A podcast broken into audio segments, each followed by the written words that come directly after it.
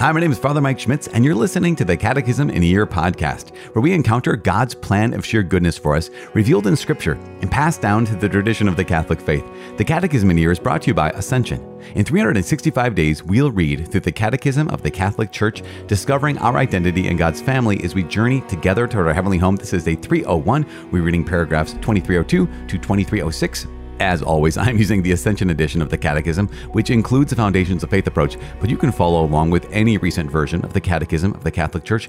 You can also download your own Catechism in a Year reading plan by visiting ascensionpress.com slash CIY, and you can click follow or subscribe in your podcast app for daily updates and daily notifications. Today is day 301. We're looking at peace, and that's the word of the day. The word of the day is peace. And so the topic or the header of this little, not mini section, but, you know, this subsection is safeguarding peace. Today we're talking about peace, and peace is very, very clearly not merely the absence of war. That's in paragraph 2304. So this is really important. Peace is not merely the absence of war, and it is not limited to maintaining a balance of power between adversaries. So we can think of like say the Cold War, a balance of power between adversaries. Between here's the Soviet Union and the United States of America. That okay, we had peace because we didn't have all-out war. No, no, no. That's that is not peace. Peace is the work of justice and the effect of charity. So again, not merely the absence of war and not merely a balance of powers between adversaries, people who are enemies with each other. And at the same time, to really shoot for true peace is ultimately the work of justice and the effect of love. So they hope that makes sense. We're going to look at hatred today and anger as well. And so these these big pieces, huh, pieces, P I E C E these pieces that lead to peace or these things that work against peace. So anger and hatred Deliberate hatred is contrary to love. You know, this whole commandment, the fifth commandment, we've been looking at, I think, some some depth. And that it's not merely, okay, I'm not going to take another innocent human being's life. Great, done. Well, not quite, because there are all of these levels that we need to come face to face with. We right? We need to look and say, okay, do I have anger that I've fostered in my heart? Is there deliberate hatred that I've I've held on to and that I've allowed to move me in a way that is unjust? And Am I really truly striving after peace? Here's Jesus, who is the Prince of Peace. Have I tried to become like him? You know, Jesus has said in the Beatitudes, he said, Blessed are the peacemakers. And the question I get to ask, have to ask, is Is that me? Or am I just kind of tolerant of division? Am I tolerant of injustice? Am I tolerant of a lack of love in this world? And if I am, then I need to change. we, we all need to change. Am I okay with the anger that I foster in my heart? Am I okay with the hatred that I hold on to in my heart? If I am, then I need to hear those words of Jesus. Blessed are the peacemakers. And I need to let him, the Prince of Peace, conquer the hatred and anger in my heart. Does that make sense? You know, you might be of someone who's like, I am totally at peace with everybody around me, which is awesome. This is still for all of us because peace is not merely the absence of war.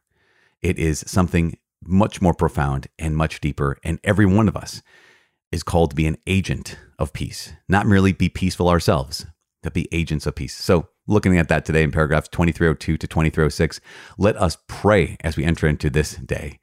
Father in heaven, we give you praise and thank you. We thank you for sending us Jesus Christ, your Son, the Prince of Peace, who in himself killed hostility.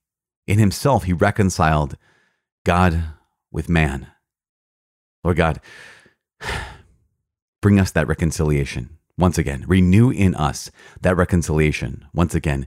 Bring us peace of heart, even in the midst of division, even in the midst of violence and hatred, even in the midst of this world, which is good but broken. Help us to not only receive your peace and live your peace, but to bring your peace into the relationships around us, into our families, our friendships, our work, and into our community. Lord Jesus Christ, you are the Prince of Peace. Please reign in our hearts so that we can be like you, agents of peace in this world, peacemakers who are blessed by God our Father. In Jesus' name we pray. Amen. In the name of the Father, and of the Son, and of the Holy Spirit. Amen. It is day 301. We're reading paragraphs 2302 to 2306. Safeguarding peace. Peace by recalling the commandment, You shall not kill, our Lord asked for peace of heart and denounced murderous anger and hatred as immoral. Anger is a desire for revenge. To desire vengeance in order to do evil to someone who should be punished is illicit. But it is praiseworthy to impose restitution, to correct vices, and maintain justice. If anger reaches the point of a deliberate desire to kill or seriously wound a neighbor, it is gravely against charity. It is a mortal sin. The Lord says, Everyone who is angry with his brother shall be liable to judgment. Deliberate hatred is contrary to charity. Hatred of the neighbor is a sin when one deliberately wishes him evil. Hatred of the neighbor is a grave sin when one deliberately desires him grave harm. As Jesus stated, But I say to you, love your enemies, and pray for those who persecute you, so that you may be sons of your Father who is in heaven. Respect for and development of human life require peace. Peace is not merely the absence of war, and it is not limited to maintaining a balance of powers between adversaries. Peace cannot be attained on earth without safeguarding the goods of persons, free communication among men, respect for the dignity of persons and peoples, and the assiduous practice of fraternity. Peace is the tranquility of order. Peace is the work of justice and the effect of charity. Earthly peace is the image and fruit of the peace of Christ, the messianic Prince of Peace. By the blood of his cross, in his own person, he killed the hostility. He reconciled men with God and made his church the sacrament of the unity of the human race and of its union with God. He is our peace.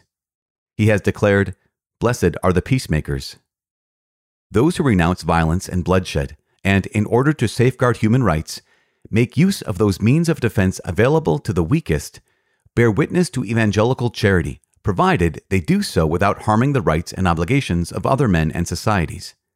They bear legitimate witness to the gravity of the physical and moral risks of recourse to violence, with all its destruction and death.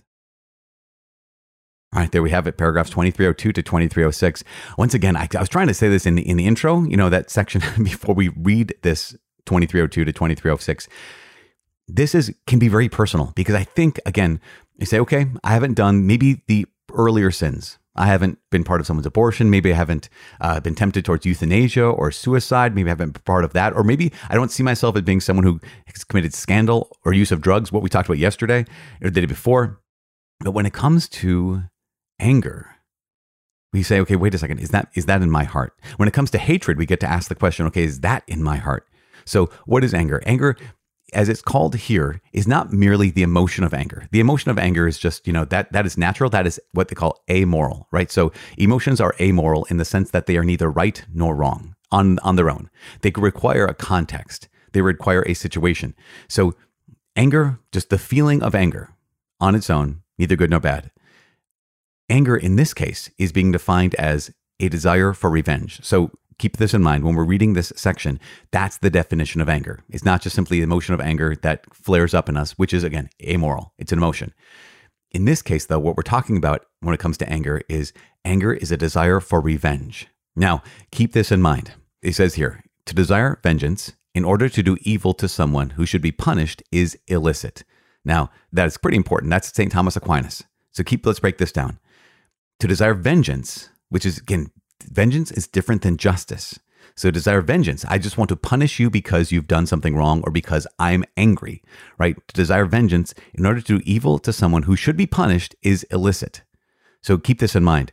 When it comes to whatever just punishments that the state will hand out to those who have broken the law, that must not be done in anger. That must not be done out of desire for revenge. But it goes on to say, but it's praiseworthy to impose restitution to correct vices and maintain justice. Now, to say that I need to avoid anger is not the same thing as saying that the state or the, the rightful authority must not give out punishments that are the consequences of sin or of crime. That's not the same thing. Keep this in mind. So, vengeance to do evil to someone who should be punished, that's illicit. We shouldn't do that at the same time, those who are in charge, those who are in authority, those who are responsible for maintaining order, maintaining peace, and maintaining justice, it's praiseworthy for them to impose restitution in order to correct vices and maintain justice. So for example, let's talk about I think we used the example of someone, you know, wrecks your car. So someone, say for example, someone wrecks your car. It is not evil for you to say, "Okay, I know I want restitution for that." there's a degree to which there's an injustice because you owe me money, you owe me a car, whatever the thing is. That's not evil. To say injustice, pay me back, pay back what you owe. Anger or revenge would be okay. Listen, here's the thing: I'm going to make you pay. Right? That kind of that that desire to injure someone who should be punished, right? Who, who has a consequence for their actions. That is illicit. Let's take it up another step we recognize that okay when someone hurts my car no big deal. Hey replace my car. Replace the damage that you've done. Fix the damage you've done. What about when someone hurts you? What about when someone hurts someone that you love or even ends their life? So the other day we talked about a sin against the fifth commandment which would be say drunk driving or reckless driving. Say someone is recklessly driving or is drunk driving and they hurt you or they kill someone you love it is praiseworthy to impose restitution, to correct vices, and maintain justice, meaning to say, no, I want them to experience the consequences of their actions. That is simply just. But if that desire is motivated by revenge, if that kind of desire for justice, you know, quote unquote justice, is actually, I want to make them pay, right? That anger there or deliberate hatred, that wounds our own hearts, that wounds our own souls. This is one of the one of the great mysteries of forgiveness, or even the great mystery of justice versus revenge versus vengeance, is to say I, I want justice because justice is a good. It doesn't wound your soul to say i desire to forgive because forgiveness is is an incredible good does not wound your soul. But to say i want to make this person pay because of this vengeance this desire for revenge that is in my heart that actually wounds our souls. And we can recognize hopefully if we can take a step back from whatever the immediate injustice is in front of us to be able to realize oh my gosh yes everyone who is angry with his brother shall be liable to judgment because I recognize, we recognize that that kind of anger doesn't necessarily lead to justice. That kind of anger wounds our own hearts. Does that make sense? So, yes, work for justice. Absolutely. In fact, in order to have peace, we need to work for justice. And that means there's consequences to people's actions. At the same time, to foster deliberate hatred, and that's paragraph 2303, deliberate hatred is contrary to charity. And hatred of the neighbor is a sin when it when one deliberately wishes him evil, and then it becomes a grave sin when one deliberately desires him grave harm.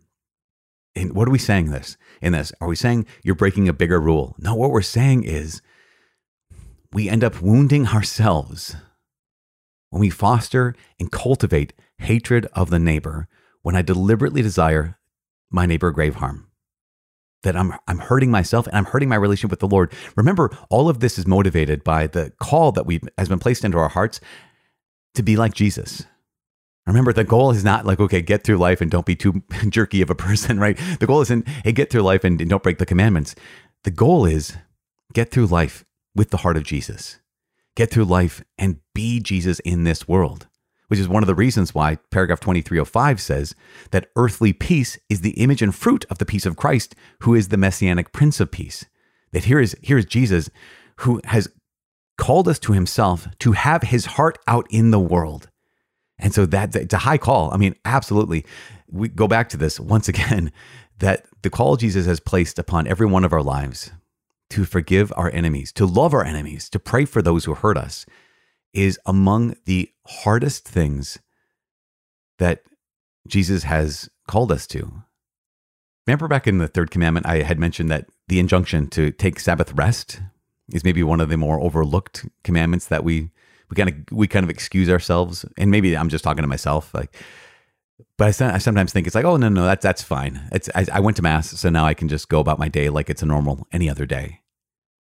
I think this commandment is similar. Jesus very, very clear in his Sermon on the Mount, where he made it absolutely clear that everyone who is angry with his brother shall be liable to judgment. That unless we forgive our brother from our heart, then we can't share in the peace of Christ, can't share in the banquet of Christ. And so this is this high call.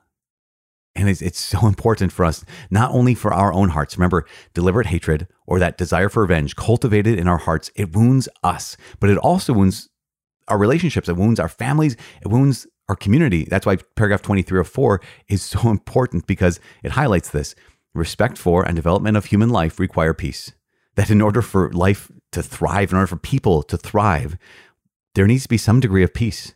And it goes on to say, as we mentioned before, peace is not merely the absence of war, and it is not limited to maintaining a balance of power between adversaries. It's not just, okay, I'm not going to punch you in the face as long as you don't punch me in the face. But if you get a little stronger and try to take it out on me, or if I get a little stronger, try to take it out on you, then watch out. But peace has to be something so much more. Goes on to say, peace cannot be attained on earth. A couple things here without safeguarding the goods of persons, free communication among men, respect for the dignity of persons and peoples, and the assiduous practice of fraternity. So, all that to be said, again, safeguarding the goods of persons, free communication, respect for the dignity of people and persons, and the practice of fraternity, basically the idea of justice. That, yeah, what you have is yours. What I have is mine. That we get to actually talk with one another. In the United States, we have this thing called the First Amendment, where we have our freedom of speech and the freedom to, to gather, respect for the dignity of persons and peoples. We can't have peace unless we have that. So peace cannot be imposed from outside. This is so important. Peace cannot be imposed by someone who just says, okay, I'm going to keep you from fighting each other. I'm going to keep you from hurting each other. That's not peace. That is simply the suspension of war. Peace is the work of justice and the effect of love. I like how it says here, this quote from St. Augustine Peace is the tranquility of order, that things are in their right place, doing the thing they should be doing, right? There's order there. And again, it's not, a, it's not an order that's been imposed from without, but an order that actually comes from within as well. So again, let's go back to this. Anger doesn't necessarily mean I've acted in anger. Hatred doesn't necessarily mean I've acted in hatred. It means I've cultivated and fostered anger and hatred in my heart. And what gets wounded? My heart. What gets wounded after that? Our relationships. What's getting wounded after that? Our community. This is one of the reasons why Jesus is saying, okay, don't just avoid killing your neighbor, avoid hating your neighbor, avoid holding on to anger against him. In fact, don't just avoid those things. I'm calling you to love your neighbor to do good to those who hate you, to pray for those who persecute you. We're not called to only have peace in our hearts, we're called to be peacemakers. And that is the high call today. And that's hard, it is difficult. But if we're going to take God at His word, then that's what we're going to strive after. And we can't do it without His grace. And so we pray. Pray for each other. I'm praying for you. Please pray for me. My name is Father Mike. I cannot wait to see you tomorrow. God bless.